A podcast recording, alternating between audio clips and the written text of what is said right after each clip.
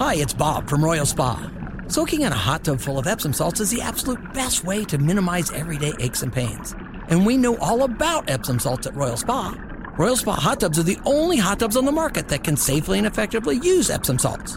Made right here in Indiana, Royal Spa hot tubs are the highest quality hot tubs on the market. Visit any one of our three Indianapolis locations or visit royalspa.com. Ah, Royal Spa.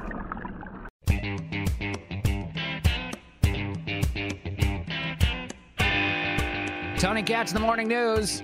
93 WIBC. My name is Craig Collins, filling in. Thrilled to be here the day after a ridiculously terrible debate. Although the winner of the debate is probably now officially Tony Katz for skipping the show today. Very wise move of him to do that um, because that was a train wreck of a thing uh, for a bunch of reasons. Actually, at some point, I'll probably have everybody on a microphone just yell at the same time into their microphone. And if you missed the debate, that was essentially it. You'd get the whole thing all at once, no problem at all. Um, but if if you want a little bit more than that, because I, I, can give you a little bit more than that. Uh, some people are saying that DeSantis won, that he seemed the most presidential.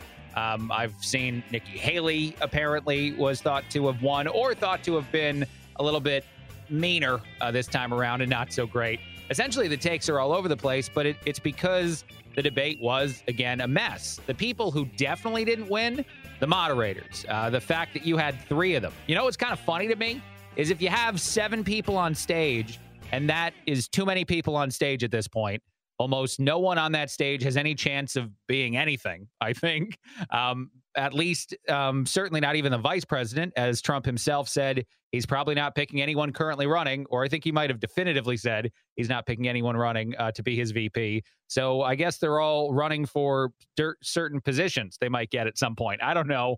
Uh, but it's just, it's funny to me because we could subtract a lot of names and no one would really care. The the difference would barely be felt. And let's do it this way. Let's first play um, what seemed to be most people's plan going into the second debate, which was uh, attack Vivek Ramaswamy as much as you possibly can for whatever reason. Like attack him, attack Vivek, um, which doesn't make any sense if people are saying that he was as annoying in the first debate as he was and he didn't actually win it which I kind of thought he had. But anyway, I have a clip for that. Let's do that.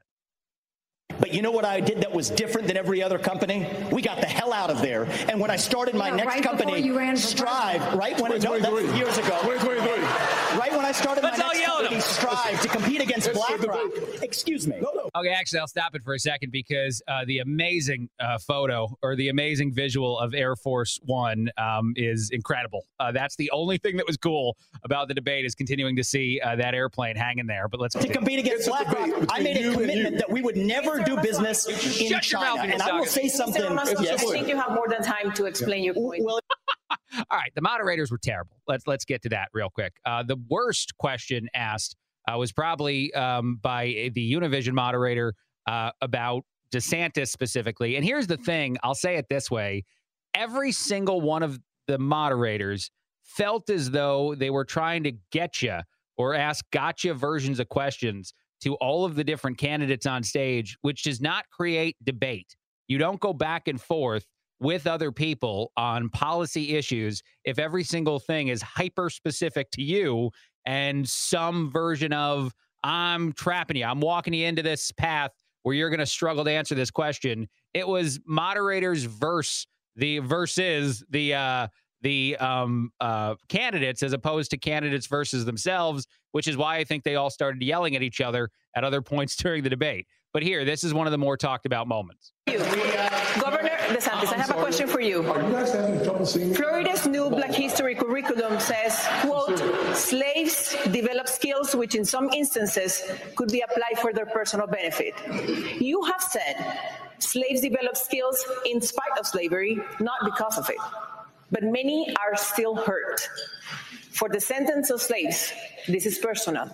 What is your message to them? So, first of all, that's a hoax that was perpetrated by Kamala Harris. Uh, we are not going to be doing that. Second of all, that was written by descendants of slaves. These are great black history scholars. So, we need to stop playing these games. Here's the deal our country's education system is in decline because it's focused on indoctrination, denying parents' rights. Florida represents the revival of American education. We're ranked number one in the nation in education by U.S. News and World Report. All right, you know, I'll stop it there. I, I don't hate a lot of what DeSantis said. And I do actually think if you're going to pick a winner of this debate that's not Donald Trump for skipping it, because he's far and away the actual winner for not being at this um, chaotic thing. I, I think DeSantis may have had the most presidential answers to certain questions. So I think he actually did the best of the also rans or the not so important uh, people right now. Uh, and I don't think it's going to do much to to benefit him. Actually, I read something that's pretty funny if you combine the polling of everyone on stage last night, they're still 20 points behind Trump. So that's not a good look. That doesn't seem like a good shot. Um, but that question is ridiculous. And it is propping up a hoax, propping up a narrative that is not true within the curriculum in Florida. And the way DeSantis actually talked about it when challenged on this uh, more than a month ago was to say that if you read everything that is taught, there is no way any rational person could walk away from the amount of things that are taught about slavery and say that Florida is teaching that it benefited people who were victims of slavery. There's no way you could walk away with that assumption. But if you cherry pick out one thing and try to shape it a certain way, which is what the VP did and what um, DeSantis is saying right there is a hoax, then sure, you try to uh, build a narrative that's not true, but it's pretty common in the world of politics right now. All right. I'll take a break. A lot more. I don't know how much more debate stuff we'll get into. We'll do it a few times because we have to, but it, it, wasn't good. And I doubt the ratings were good. But quick break, a lot more. Craig Collins filling in. Tony Katz, The Morning News, 93 WIBC.